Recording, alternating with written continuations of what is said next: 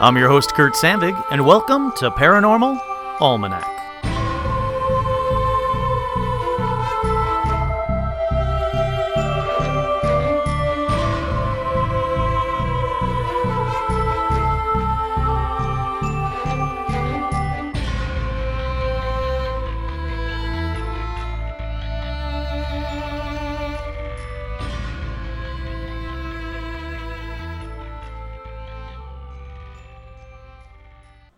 That's right, I'm your host, Kurt Sandvig, and on this edition of Paranormal Almanac, let's take a dive back into a topic that got me a bunch of hate emails, a bunch of I pray for your soul emails, and a bunch of that episode scared the hell out of me emails.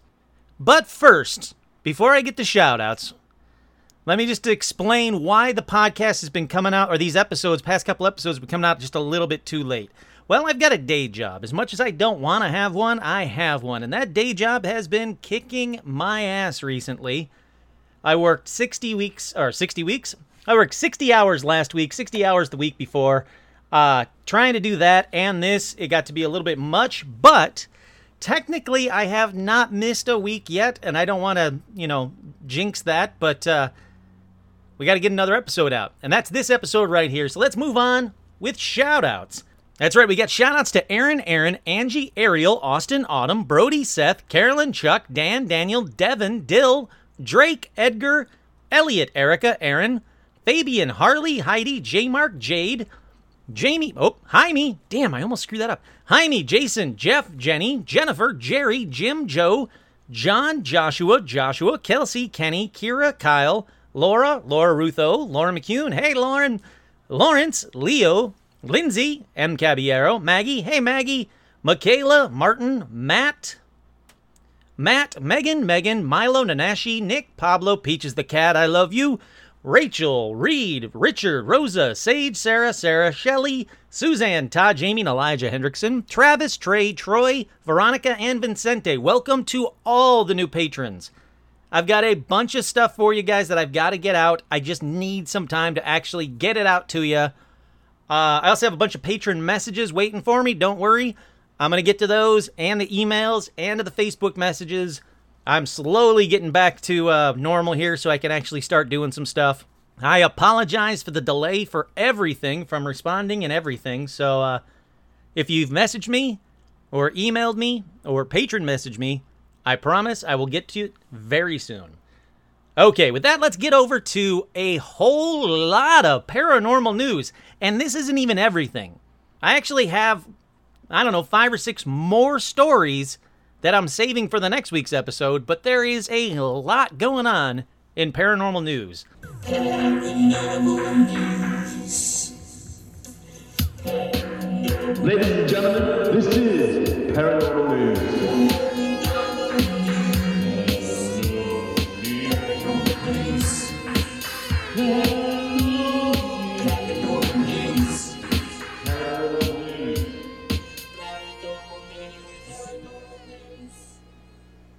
Let's start with a turning point on UFOs. Physicist Michio Kaku, and if you don't know who he is, you really need to learn about Michio Kaku. He is incredible. But physicist Michio Kaku tells Ufology Conference the truth is out there. For the often ridiculed followers of ufology, the study of unidentified flying objects, there was a sense of validation when the celebrated physicist and author Michio Kaku took a break from his work on string field theory to address the Ufology World World Congress here last weekend and offer some advice on how to behave aboard an alien spaceship. For God's sakes, steal something. That is his advice to you. Basically, he's saying pocket an alien paperclip, an alien fork, even a bit of alien dandruff would yield useful chemical and genetic information to scientists. So if you do get abducted, you have the chance. Please, for the love of God, steal something. Now, they go on in this story to talk about what it is we're possibly seeing. Those little tic tacs that the Navy pilots are seeing and everything like that. And Michio Kaku says we know they fly between Mach 5 and Mach 20. That's 5 to 20 times the speed of sound. We knew they zigzag so fast that any pilot would be crushed by centrifugal force.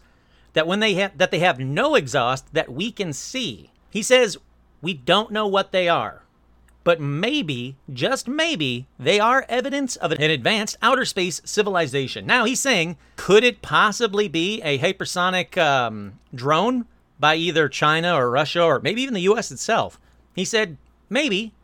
We know they're working on them, but maybe they are extraterrestrial. So, again, if you don't know the work of Michio Kaku, I would act, A, I would love to get him on the show, and I've been trying for a while. But B, you got to look into this guy. This is a known, well known physicist who actually keeps an open mind about the paranormal. And that's all I ask of anybody. Just keep an open mind. Nobody knows everything, so just keep an open mind. Okay, up next Americans skeptical of UFOs, but say government knows more. Well, that's pretty obvious.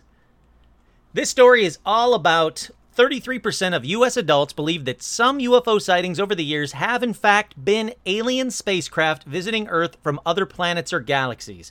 The majority, 60%, are skeptical, saying that all UFO sightings can be explained by human activity or natural phenomena, while another 7% aren't sure. And 16% of Americans say they have personally witnessed something that they thought was a UFO, while the vast 84% have not. So it's a great study just looking into Americans and figuring out how many have seen a UFO, how many believe in UFOs, how many believe those UFOs are extraterrestrial, and just getting some data on it on what we think now. I think it's really important to note that um, this is up 47% from 1996. So the public are either starting to believe or have figured out that scientifically speaking, we're not alone. We ha- we can't be alone out there. So who's to say they aren't coming here? Okay, up next, slightly over half of the people in the UK want to get us all killed by aliens probably. It's a great title. So basically, slightly over half the people in the UK believe that if the Earth received communications from an extraterrestrial, then the human species should collectively act like a huge dumbass, is what this author says, and respond. According to a University of Oxford poll, so basically what they're saying is just under two fifths, which is 39.3% of those surveyed, chose a team of scientists to be in charge of the decision making, roughly three times more than those would pick elected representatives. And I gotta say, I'm in I'm in that camp. I would much rather have top scientists deal with UFOs or aliens or first contact than a president or a politician. Now, some 11% of the people said that there should be a planet wide referendum. 12.3% preferred a citizens' assembly of randomly selected adults, and the remaining 22.6% did not know which system to select. Again, it's just showing the changing times about how we're thinking about UFOs, how we're thinking about aliens, how we're thinking about first contact, and how it wouldn't be the end of the world if the government said aliens are real, we've already had contact, and here they are. Or if aliens just landed and said, yep, we're real, it would not be the end of the world. That whole, you know, religious apocalypse that everybody thought would happen, that's over. People are more inclined to believe or more willing to accept aliens and UFOs. Whether or not people think it's a good idea if we respond, well, as you saw from that author, as you heard from this author, not everybody thinks it's a good idea to respond. In fact, there's even some scientists that say if we do get communications from aliens, that is 100% alien communication, we shouldn't respond because chances are they're more advanced than us, and chances are they're going to invade and destroy us all. I hope that isn't the case. All right, keeping with the UFOs, the next story says Navy withholding data on UFO sightings, a congressman says. A top Republican on the House Homeland Security Committee is accusing the Navy of withholding information about reports of unidentified aircraft after officially requesting more data on the mysterious encounters. Mark Walker of North Carolina, the ranking member of the Intelligence and Counterterrorism Subcommittee, asked Secretary Richard Spencer in July to outline what resources the Navy is dedicating to investigating the, si- the sightings. He also asked if officials have found physical evidence to substantiate the claims and whether they're aware of any foreign nations or private companies that have introduced breakthrough technology that could explain them. So now we have politicians working for us to find out more. Every politician that stands up and says, I want to know the truth, is going to help us just by a little bit. Whether we ever get the truth or not, that's another question. But the more people asking the questions, the more top ranking people asking the questions, the better. Alrighty, up next, scientists find significant amount of eel DNA in Loch Ness. People love a mystery. We've used science to add another chapter to the Loch Ness mystique, said team leader Professor Neil Gemmell, or Gemmell, I think it's Gemmell, a researcher with the University of Otago. Professor, that professor, I'll just call him Neil, Neil and his colleagues from the Loch Ness Center, the Loch Ness Project, and the University of Otago or Otago, the, Uni- the University of Copenhagen, the University of Highlands and Islands, the University of Hull, and the University of Bangor collected 250 samples of water from various spots in Loch Ness. eDNA from each sample was captured, extracted, and sequenced, then compared against genome databases to reveal a comprehensive picture of life present in the lake, examining the bacteria, the fish, and everything else in between. Now, it keeps going on with all this mumbo jumbo, science mumbo jumbo. Basically, they think that the Loch Ness monster, Nessie, it's not a monster, is a giant eel. And that's not the first time that this has been brought up, but this might be the first time that we're a little bit closer to saying it is definitely what it is. They're thinking 100% it's an eel. It's not a plesiosaur. It's not a shark. It's not a catfish. But we won't know. Well, at least we won't know until that uh, Loch Ness show comes out. Until then, we probably won't know. And in a companion piece, CNN did the exact same story. Scientists have made a discovery that might help resolve the mystery of the famous Loch Ness Monster in Scotland. But I just put that on here because I wanted to show you guys that multiple sources are checking in on cryptids, on UFOs, on aliens, but so far no Bigfoot. Oh, but wait, because the next story is North Carolina man claims he spotted three Bigfoots. Is it Bigfoots or Big Feet? Uh, the man recorded nearly 10 minutes of what he described as an encounter with three Bigfoots in the foothills. Doug Teague said he shot the video two weeks ago while retrieving game cameras he set up in a wooded area of McDowell County. Teague said he was walking back to his truck with his dog Crazy Daisy when the encounter happened. A rock was thrown. My dog chased it. I just kind of stopped, took the phone out, and gazed the hill. He said that's when he spotted three different Bigfoots watching him from a hill. He said he recorded about 10 minutes of video during the encounter and he shared a snippet of it with NBC Charlotte. I was like a giddy school kid, he said, just nervous, heart beating. It was crazy.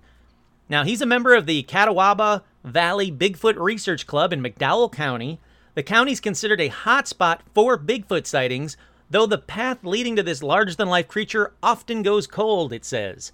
Scientists argue that there is no evidence Bigfoot, nah, bullshit, and consider it a myth, bullshit. There's probably a lot more evidence than people realize. People hide it. They don't want people to ridicule them. I'm kind of with them on that. Hopefully, that kind of ends. Let me see if I can play the video for you. There we All go. new tonight at 6, social media is buzzing after a Hickory man says he captured something amazing on his cell phone camera. Video of Bigfoot. Yeah, he recorded this video in McDowell County where several people reported seeing the creature over the years. NBC Charlotte's Brandon Goldner spoke to the man who described his experience. Despite the signs outside his Hickory home, crazy. Doug Teague and Crazy Daisy strayed away from the wooded trails in McDowell County. He was grabbing some cameras he had set up, hoping they recorded images of a longtime fascination, Bigfoot. As he was walking back to his truck, Then a rock was through. She chased it. I just kind of stopped, took the phone out, gazed the hill, kept looking. He's still up here. not just one, he says three different Bigfoot stared at him from the hill. This is just a snippet of 10 minutes of video Teague says he recorded. He's moving Just describe to me that moment, just emotionally, just like a school, a giddy school kid. Just nervous, heart beating, just It was crazy. He's a member of the Catawba Valley Bigfoot Research Club. McDowell County is considered a hotspot for these sightings, though the path leading to this larger than life creature often goes cold. Scientists say there's a logical reason for this. There's no evidence Bigfoot exists. Bullshit. Teague disagrees, They're real. They're there. as does Vicky Cook. was it went in front of my camera. Earlier this summer, she shared this grainy video taken outside her Cleveland County home. Screamed, I didn't know what it was. I didn't that see thing anything. was tall. With big feet to boot, both Cook and Teague took casts of the creature's feet. There's probably a lot more evidence than people realize. Some will scoff, but others, like Cook, Teague, and even his granddaughter, He's moving, he's moving, he's moving. believe. In Catawba County, I'm Brandon Goldner, NBC Charlotte. All right, so that's a very cool story. I'm gonna throw that video up onto uh, Facebook as well. I gotta say, it's behind. It's you know through the woods. It's behind a tree. It's not hundred percent clear. But that being said, it doesn't really look like a bear to me because that's usually the most common thing is that people see bears walking on two legs. They immediately go, "Oh my God, it's Bigfoot!" Because bears can't walk on two legs. We all know that's not true. But looking at this video, it looks like a gorilla, basically. It looks like he's looking at a gorilla behind some trees. It's got that big slope forehead, which, you know, sounds more like a Bigfoot than a bear to me, but I definitely want to see the full 10 minutes. I'm going to see if I can find that as well. I'll throw that up on Facebook. But any story where someone can see Bigfoot, I'm all about. Okay, this next story is Telescope detects 100 mysterious radio signals from 3 billion light years away. A telescope in China has detected 100 mysterious radio pulses from 3 billion light years away. The fast radio bursts were detected by the 500 meter Aperture Spherical Radio Telescope, also known as FAST, and are currently being analyzed to discover how they were generated, according to Chinese publication Xinhua. Fast radio bursts are bright pulses of radio emissions mere milliseconds in duration, thought to originate from distant galaxies. Theories for how they are generated range from highly magnetized neutron stars blasted by gas steams, blasted by gas steams from a nearby supermassive black hole, to signatures of technology developed by an advanced civilization. The FAST team were studying a fast radio burst source known as FRB 121102, first spotted in 2015. The researchers have detected more than 100 bursts from that same place since late August, the largest number yet discovered. Now, earlier this month, telescopes discovered a large number of repeating fast radio bursts, and scientists hope to trace the origins of the mysterious blasts. We're finally getting these signals from space. They're also repeating because that FRB 121102 has had a hundred bursts since last August. What we used to have, where it was just one radio burst, can't be explained, now we're starting to see more and more and more. It's a fascinating story. I'm going to keep my eye on this one as well. Obviously, anything I hear, I'm going to pass on to you guys. Okay, the last story in paranormal news asteroid which wiped out dinosaurs exploded with the force of 10 billion atomic bombs. Is this really paranormal? Not at all, but it is incredibly cool.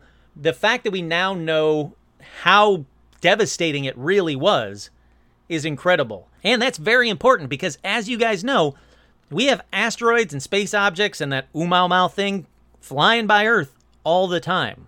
We get hit again, we're not going to survive 10 billion atomic bombs. Okay, let's take a quick break, then jump into this podcast like a demon jumps into your body. We'll be right back.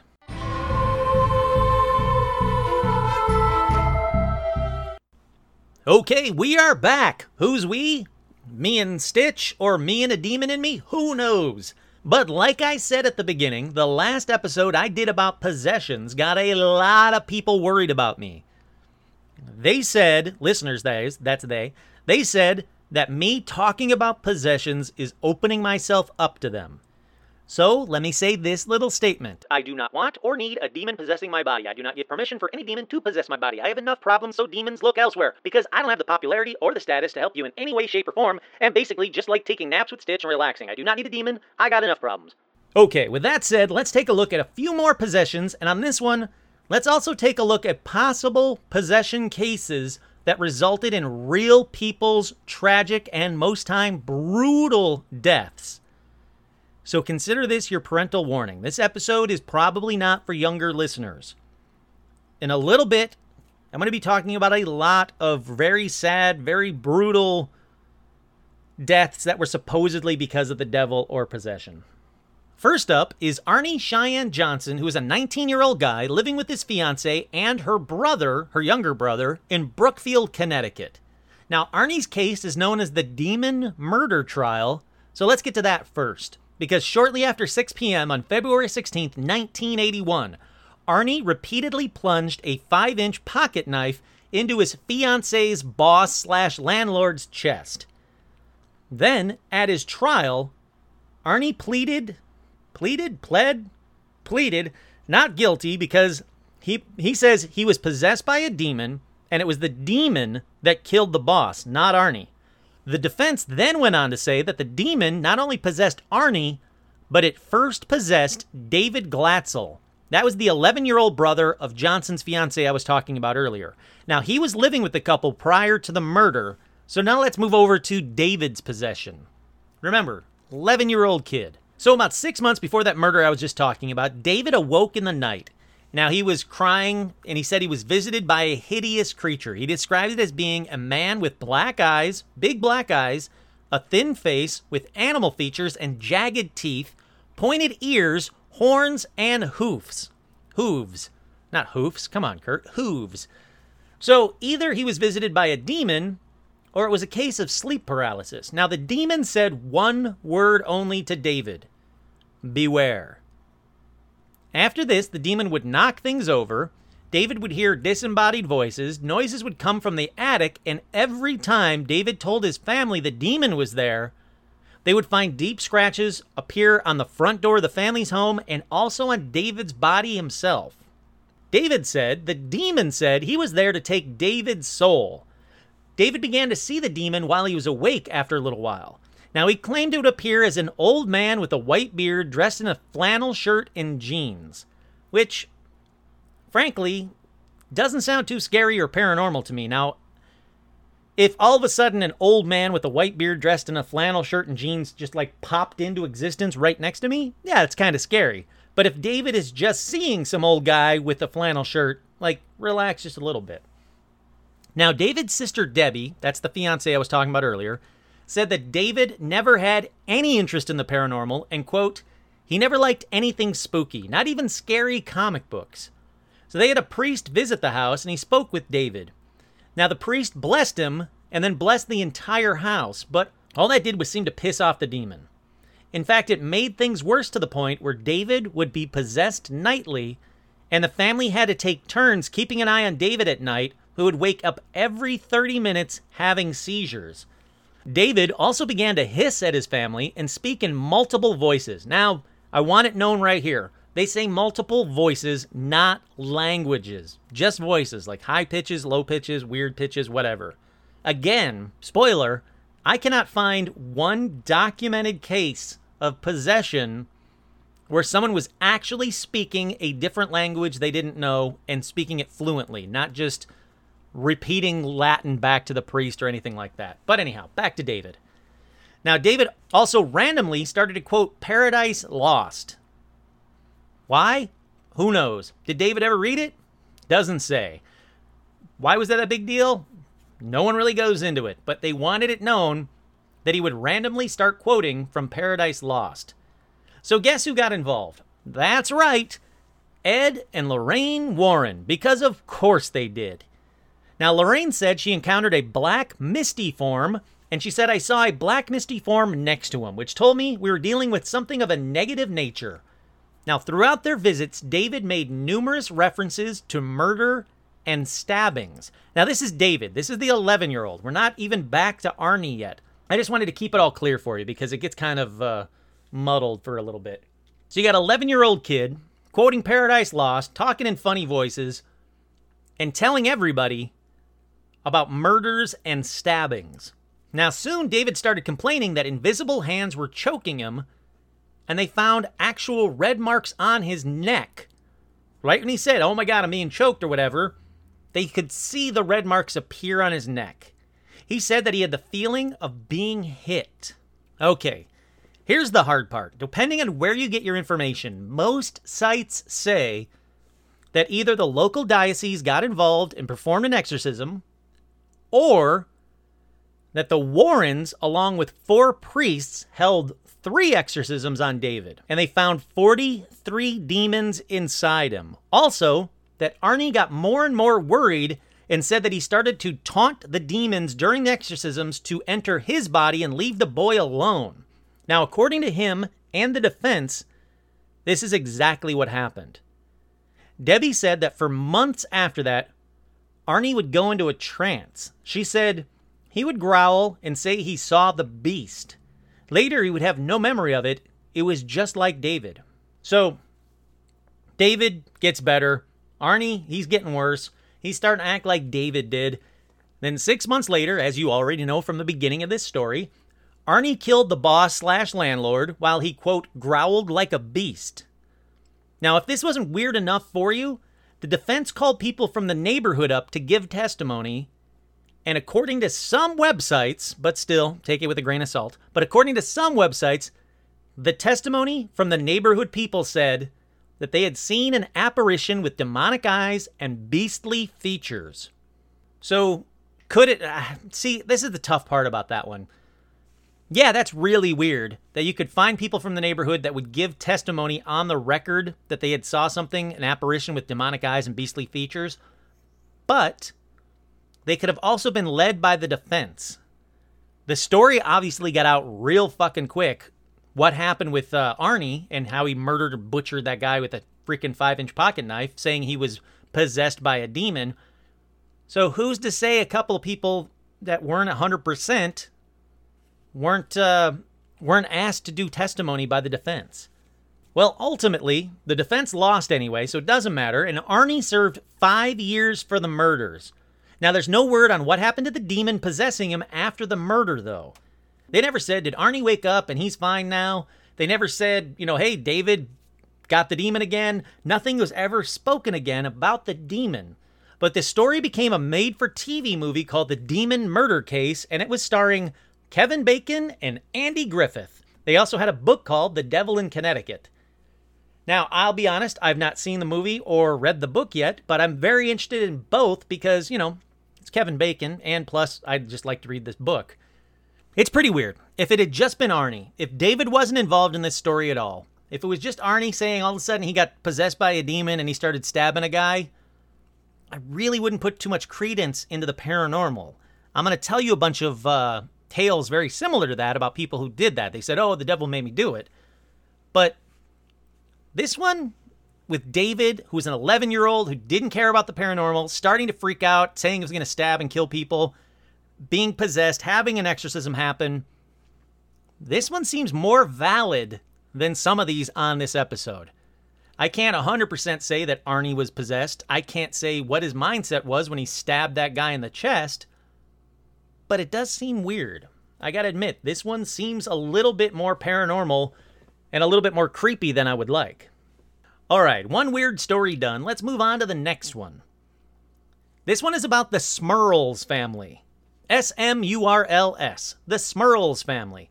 Now they're from Pittston, Pennsylvania, and this one takes place in the 70s. Or it starts in the 70s, I'll put it that way.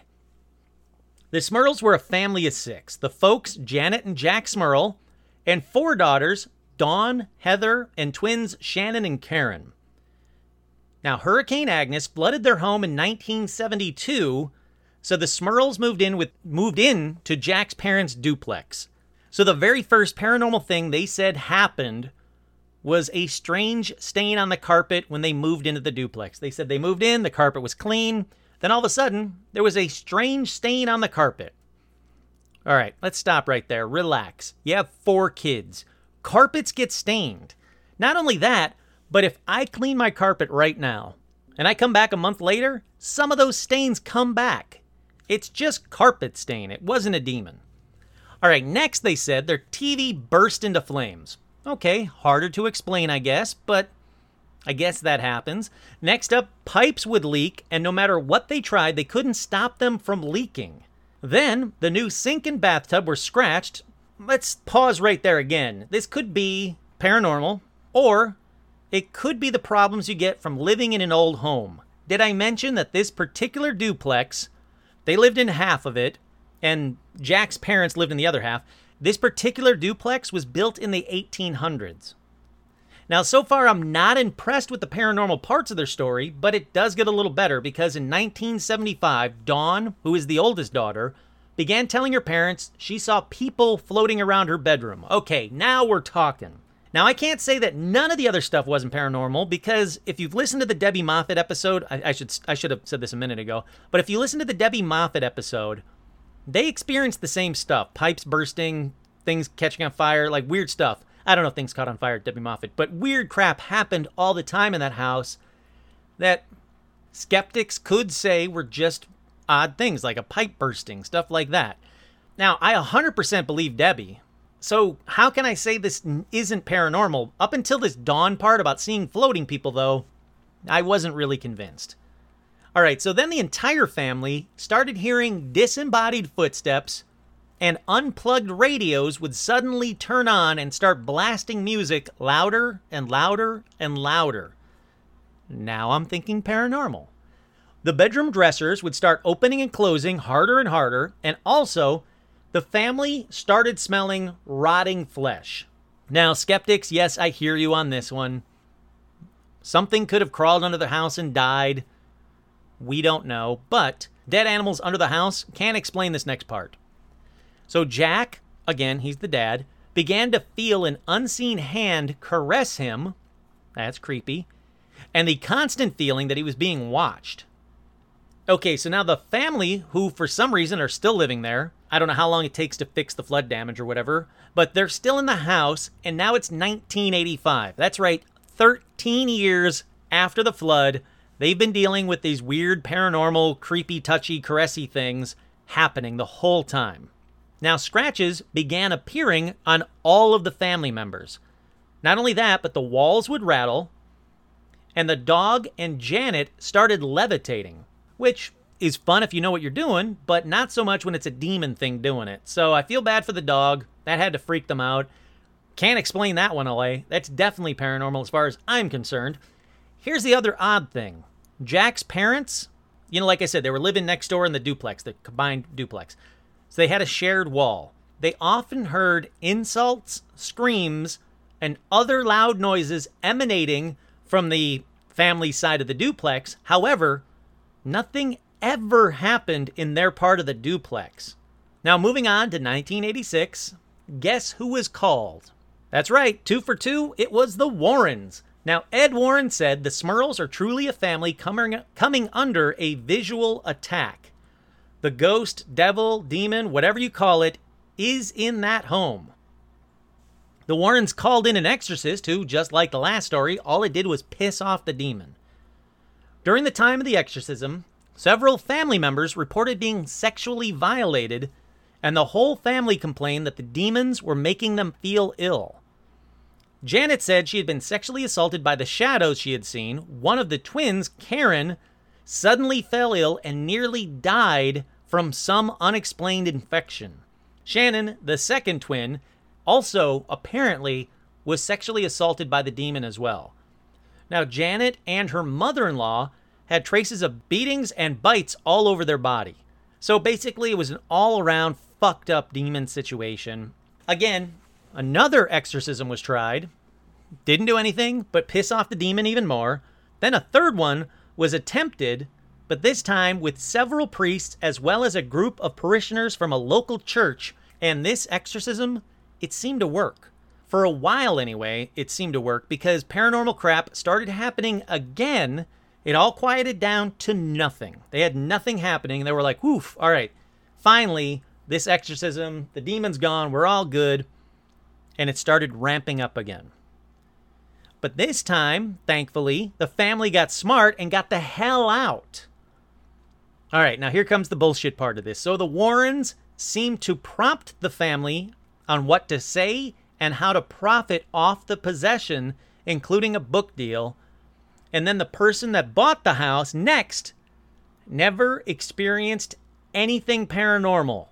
For those keeping count, that's just like the Amityville Horror House. And again, Guess who was connected to that one? That's right, the Warrens. Now, it seemed to be that the Warrens prompted the family during interviews while they were out shopping the book and possible movie deal or TV deal. That's when they were kind of telling him what to say, how to profit off the possession. It doesn't seem like they were telling the family what to say prior to when they arrived. It wasn't like they got there and said, Oh, I need you to say that you were sexually assaulted and I need you to say that the dog levitated. Nothing like that. So again, I'm I can't prove it was fake, but I sure as hell can't prove it was real either. The Warrens investigated Debbie Moffat. I 100% believe her. Something happened in that house. Back in the day, if something like that was happening, there weren't a hell of a lot of people you could call. So the fact that the Warrens were called for this one and the last one and Debbie Moffat, that's just because they were the people that you called. I get that. I can't take a lot away. I don't really trust the, the Warrens at all, but I can't say that because the Warrens were there, nothing paranormal happened. Now, again, when the family moved away, everything went quiet. So, was it connected to that house? And if so, how come the next person that moved in there didn't have any issues at all? How come Jack's parents on the other side of the shared wall, they never had anything happen? How come it seemed to be contained to the Smurl family and in one location? I don't get it. Now, I can say, could it be not necessarily demonic possession, but have anything to do with their kids going through puberty, especially the daughter going through puberty, because as we know, that does spike some paranormal activity. It, that poltergeist activity does seem to be connected to girls going through puberty. Is it that? Again, I just don't know.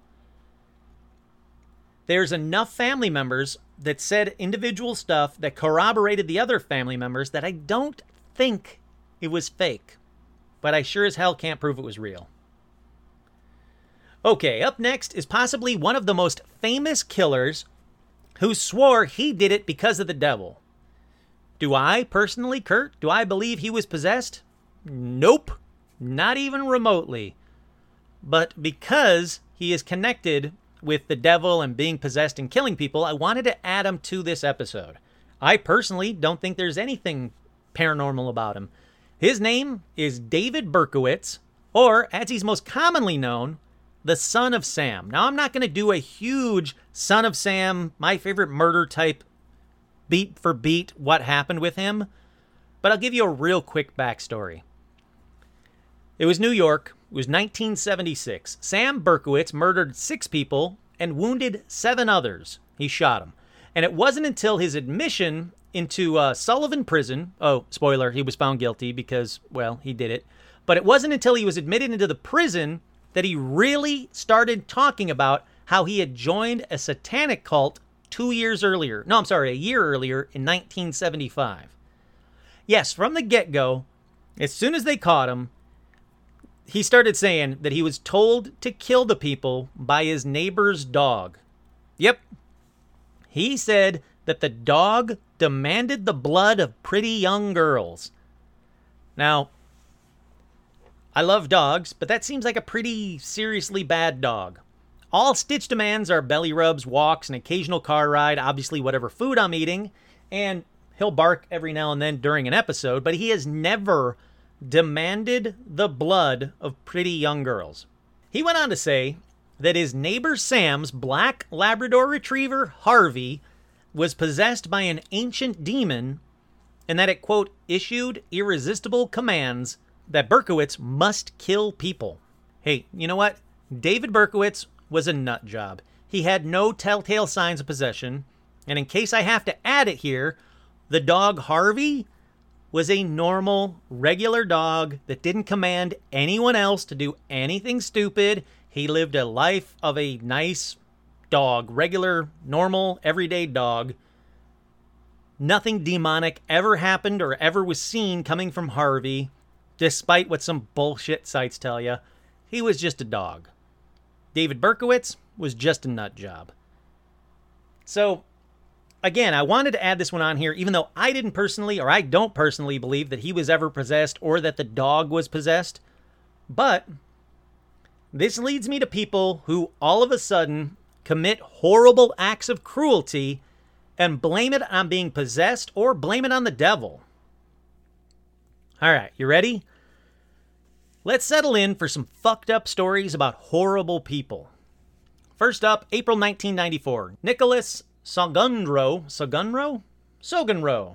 I don't know. S O G U N R O. Sogunro of East Ham, East London, became convinced that his fiancee was possessed by the devil when she refused to marry him. Because, you know, women don't have enough problems with men as it is, so let's, you know, invent some bullshit. So this dumbass, Nicholas, who can't take a hint, locked her in the bedroom and starved and beat her for 14 days. The only food he would allow her to have was communion bread and wine. Now, sadly, she died from this. Again, let me say let me say this very clearly. These next bunch of stories don't end happily. They're fucked up stories by fucked up people. Now, when Nicholas realized he had killed her, he tried for three days to resurrect her like Jesus.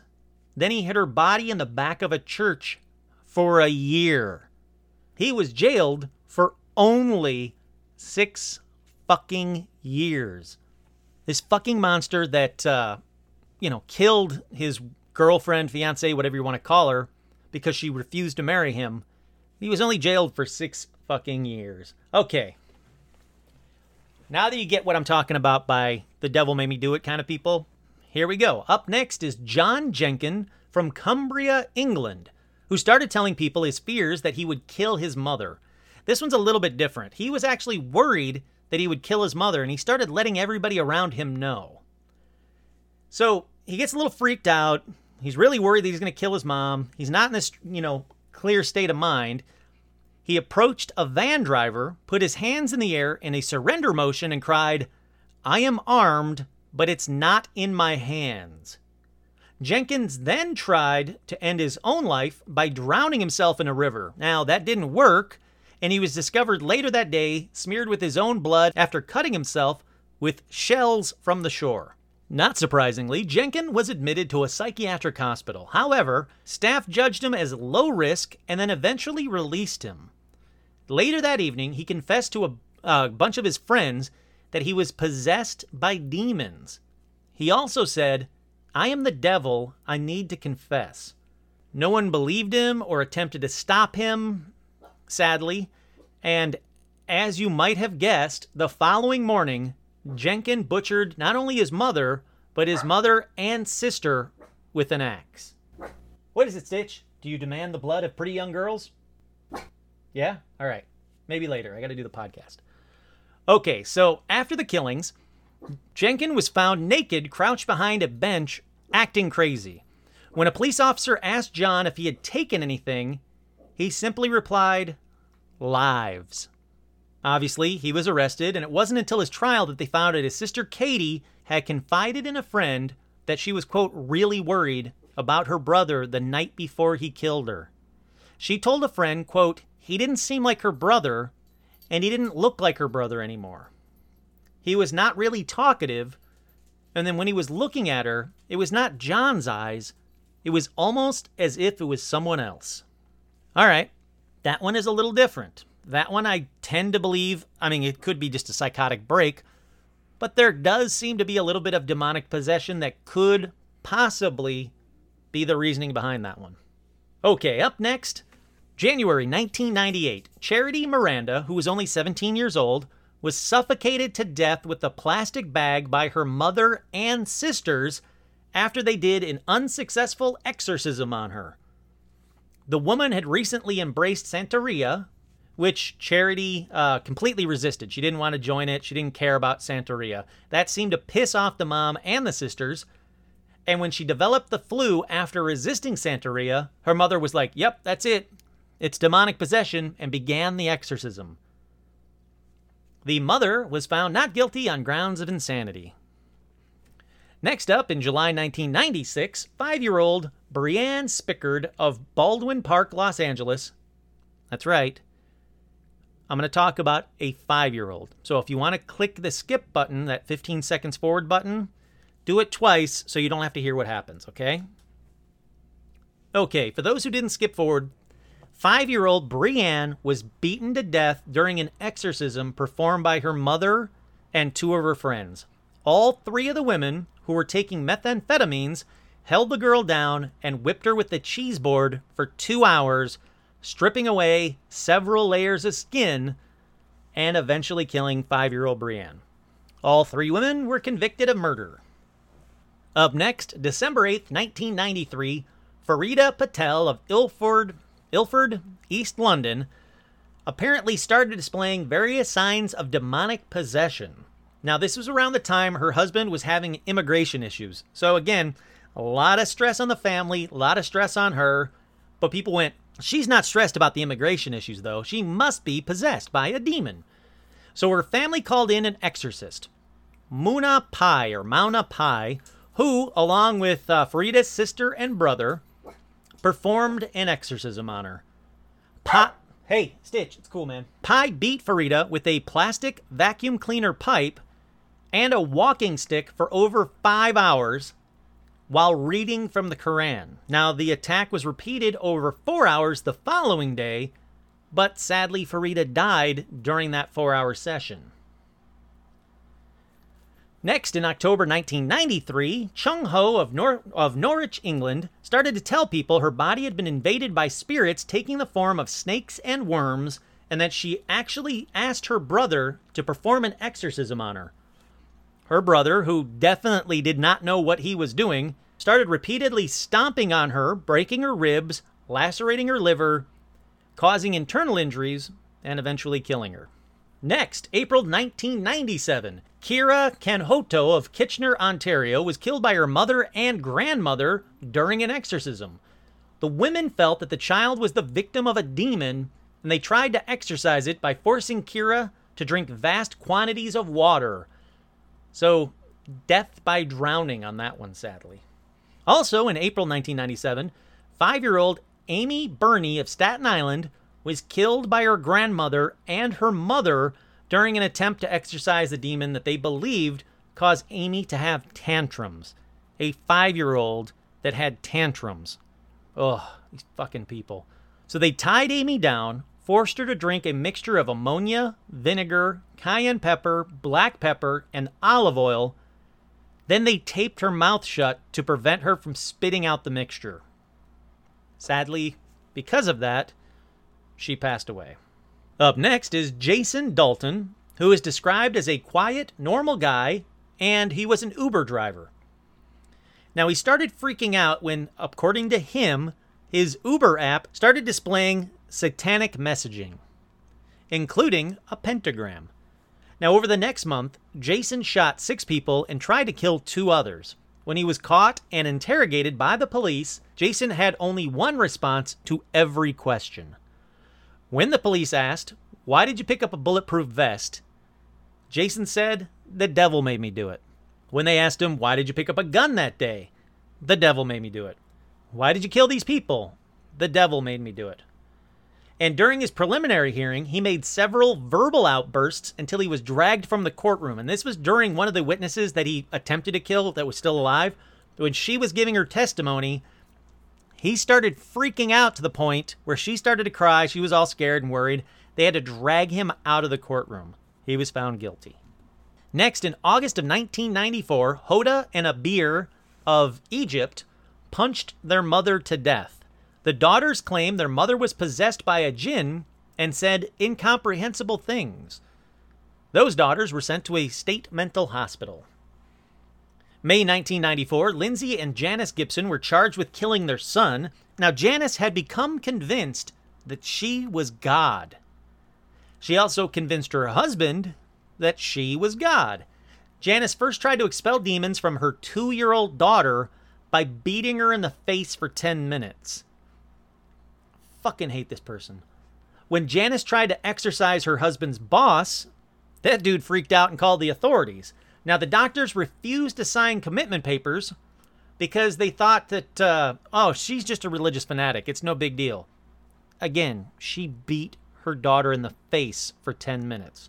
Now, the next day, Janice convinced her family, and and especially her 12 year old son, that they were all surrounded by demons, and they fed them a hearty meal and then forced them to vomit the just consumed food. So, she's a fucking whack job. Why her husband never stopped her, he's a fucking whack job. All right, so that 12 year old son, well, she kicked him out of the house naked into the cold. Later, while her husband restrained the boy, Janice beat him repeatedly in the head with a concrete block.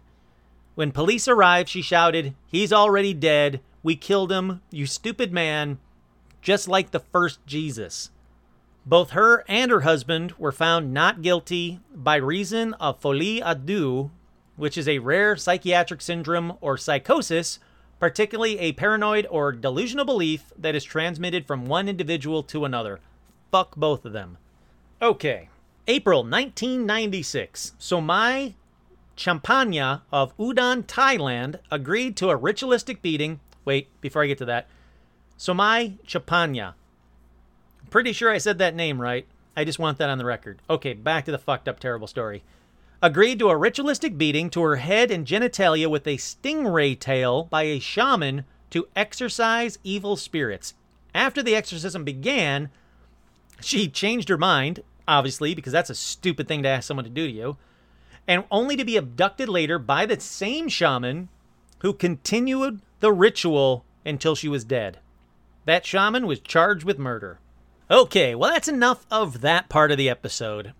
If you've been skipping ahead and skipping ahead because I keep telling you fucked up stories, you can stop for a little bit because I no longer have any more of those stories for this episode. Let's break it up, though, with a little Pope story for you. Now, it comes from a video of Pope Francis greeting and blessing disabled people in Rome in May of 2013.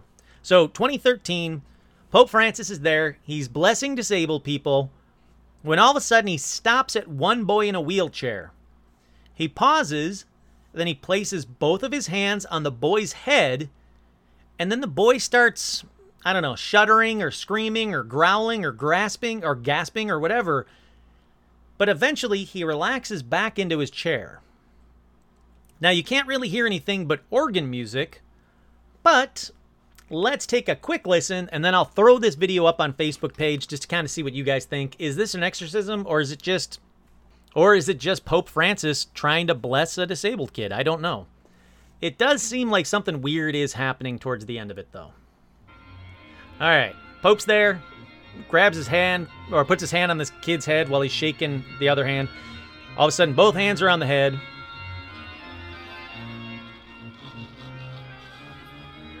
You can kind of hear weird gaspy noises. Kid kind of sinks sinks back into the wheelchair, growling or something, and then boom, done. Moving on. And he moved on to the next kid. Again. All right, that's enough with the organ music in the background. Again, I don't know what to think. I don't know why everybody immediately said, "Oh man, that's him doing an exorcism." Just kind of looks like he paused and really focused on this guy or kid or whatever you want to call it in the wheelchair for a little bit. So take a look at that one on the Facebook page. Let me know what you think. You think it was an exorcism or you think it's just um, Catholicism? I don't know. Alrighty. Finally, I found a bunch of online first person exorcism accounts. Now, as always, grain of salt time, but here's just a couple. I can't verify any of these. I found them online when I was looking for videos about exorcisms or stories from people who have actually had exorcisms. Okay, the first one says Can a demon present itself in two different images at the same time for two different people? Question mark. When I was a preteen, we had three TVs one on the TV stand that stopped working, and two on the floor. One which worked. One which worked, the other. One which worked, the other was for a camera we had pointed at the outside door to see who was at that door.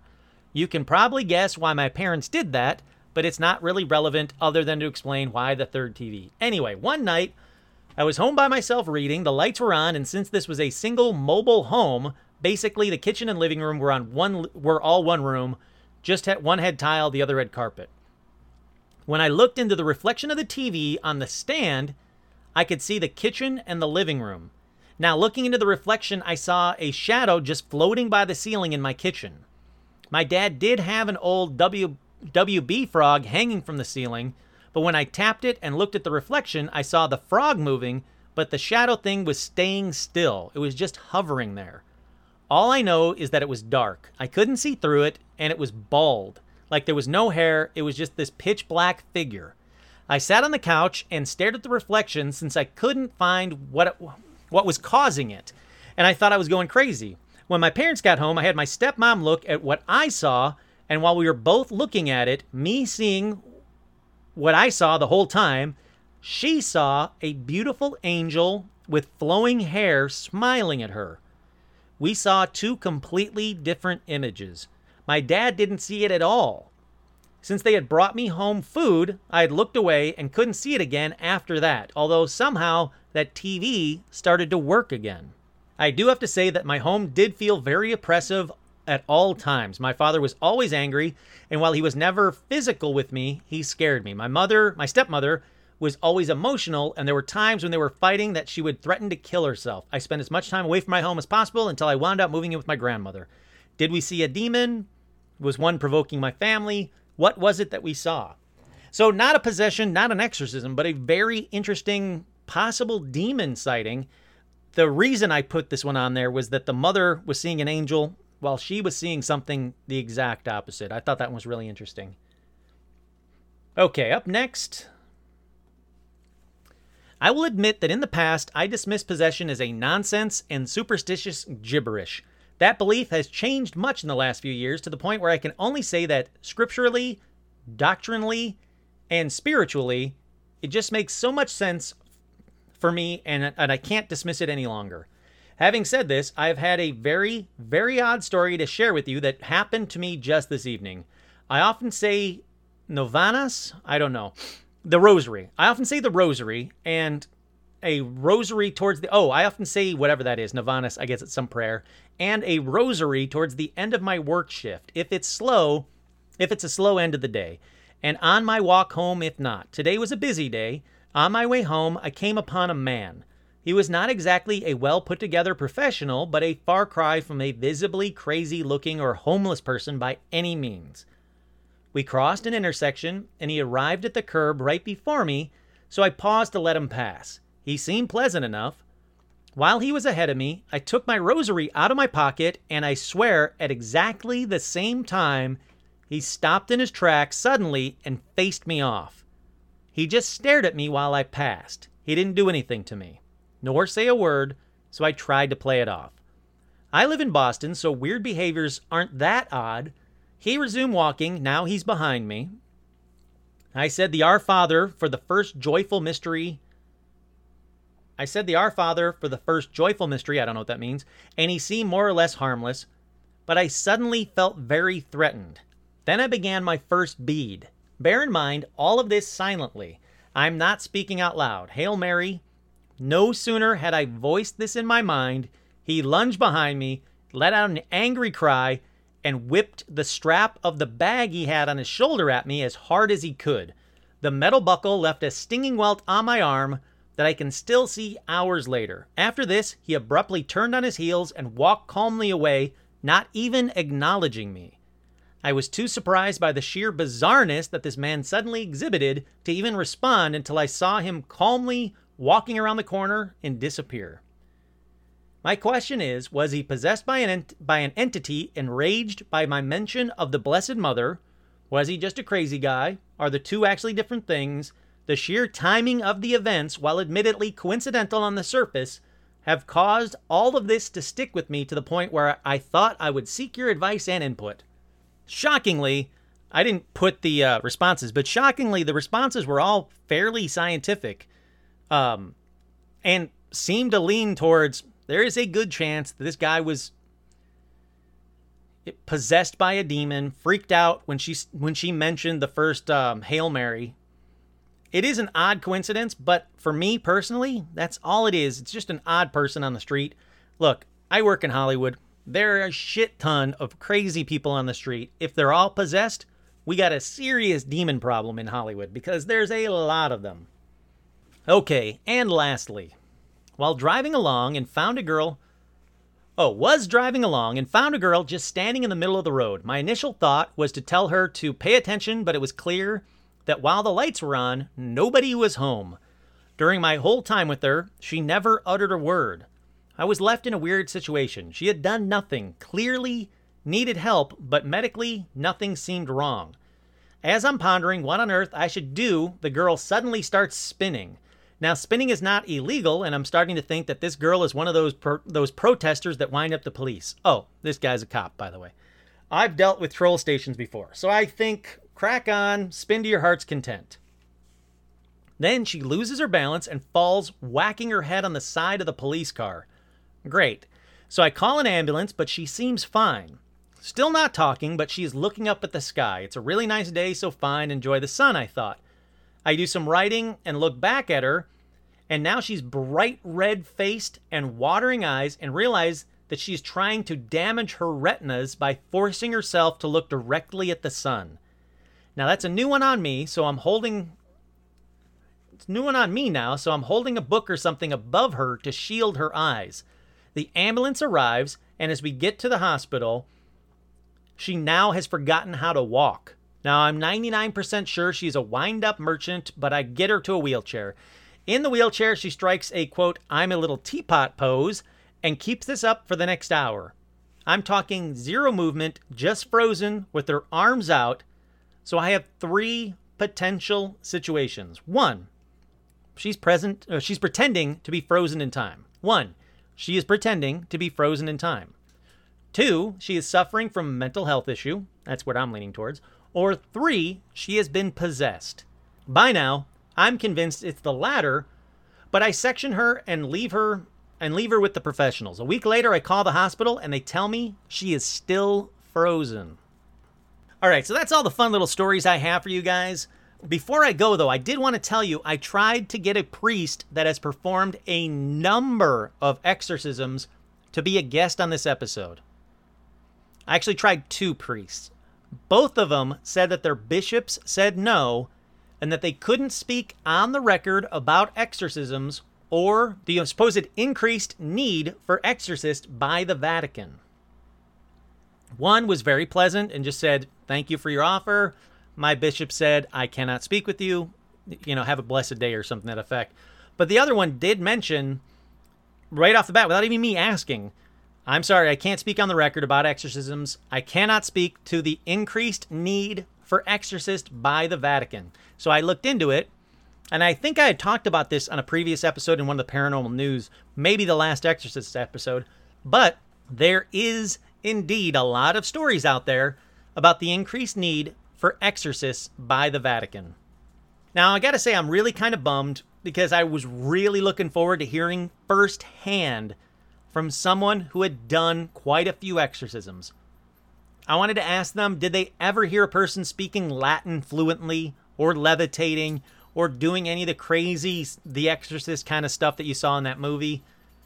I wanted to know what their thoughts were prior to exorcisms. Did they believe them? What changed their mind to become a believer? I really, what was the scariest exorcism? What was the youngest exorcism? The youngest person that they exorcised? I really, really wanted to spend some quality time with someone who had actually done it. But I guess until I can find a priest that will go on record, I guess that's it for this week's edition of Paranormal Almanac. But before we go, what do you guys think of demonic possessions? Is it all mental illness? I think a large percentage of the ones I talked about on this week's episode were mental illnesses and nothing more. But a couple of them you can't quite explain by mental illness. You can't say that mental illness um, you can't say that mental illness was passed from an 11 year old to a 19 year old. They both exhibited demonic possessions and then he killed somebody. That seems a little weird. There's a couple on here that I don't think that mental illness explains everything. I really don't. But what do you guys think? Do you guys think that uh, demonic possession is even real? Do you guys think that exorcisms are even real? Now, if I'll tell you right now, if you look up exorcisms on YouTube, 99.9% of them are the dumbest pile of bullshit you'll ever have to watch. But then there's a couple where you go, that one I don't know about. That one could be real. Now, I never, ever have I seen anybody levitating in a video, uh, an exorcism video on YouTube. I've never seen that. I couldn't find one video, like I was saying earlier, I couldn't find one video where someone started speaking fluently in a different language that they didn't already know or had learned or took classes on or anything. I couldn't find anybody speaking fluent Latin. Supposedly, a lot of these priests say, you know, when I'm doing my exorcism, if I say it in English, the demon doesn't care. But as soon as I start speaking Latin or Italian, they start to scry, they cry and scream and freak out and and they seem to be exorcised. If that's the case, that's I mean that's really I, I don't know what I'm trying to say. Ultimately, that's really interesting if that is the case. Why is English not important to a demon where Latin is? I mean, I know it's the freaking language of God back in the day, supposedly, but I have never found a video yet of anyone speaking a different language fluently. It just hasn't happened. Until I can find that video or recording or talk to a priest where it's actually happened, I just don't buy that part of it, and I think that part's bullshit. But what do you guys think? I hope you guys like this episode. I'm sorry again that it took so long to get this one out. I know it's a few days past due. I apologize. I'm hoping, fingers crossed, my work schedule kind of goes back to normal and I can actually start getting the episodes to you because I've got a lot of work to do preparing for episode 100, which is coming up very soon. Very soon. Scarily soon. Okay, once again, I am your host, Kurt Savig, and this has been another edition of Paranormal Almanac.